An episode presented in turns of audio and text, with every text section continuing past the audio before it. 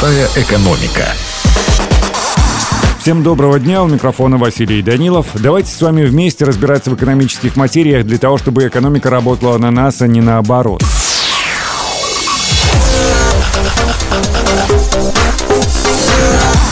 Сегодня мы с вами поговорим, что такое зеленая экономика. Эксперты сходятся во мнении, что приоритет зеленой экономики должен быть подкреплен государственными решениями, которые встроят зеленую компоненту в финансовую систему страны.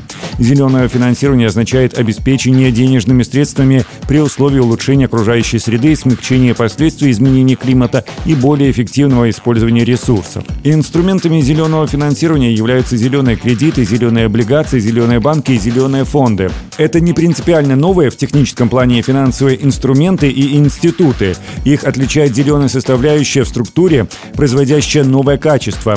Сейчас в мире более активен сектор зеленых облигаций. Данный вид услуг предоставлен также и на белорусском рынке банковских услуг. Во всем мире разрабатывается стандартизированный подход к зеленым финансам. Это значит, что информация о проделанной работе появится в лучшем случае в следующем году, а хорошие научные работы намного позже. Тем не менее, принятие современных решений будет способствовать качественному развитию, в отличие от решений догоняющего развития. Более того, зеленое финансирование – это окно возможностей в современном мире, подразумевающее качественно новое развитие национального финансового рынка. Озеленение коммерческого банка означает, что у него появится более широкая линейка продуктов зеленого финансирования.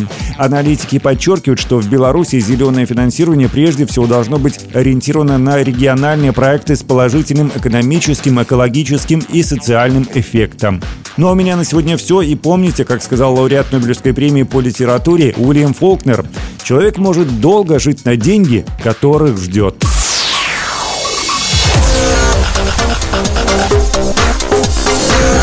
Простая экономика.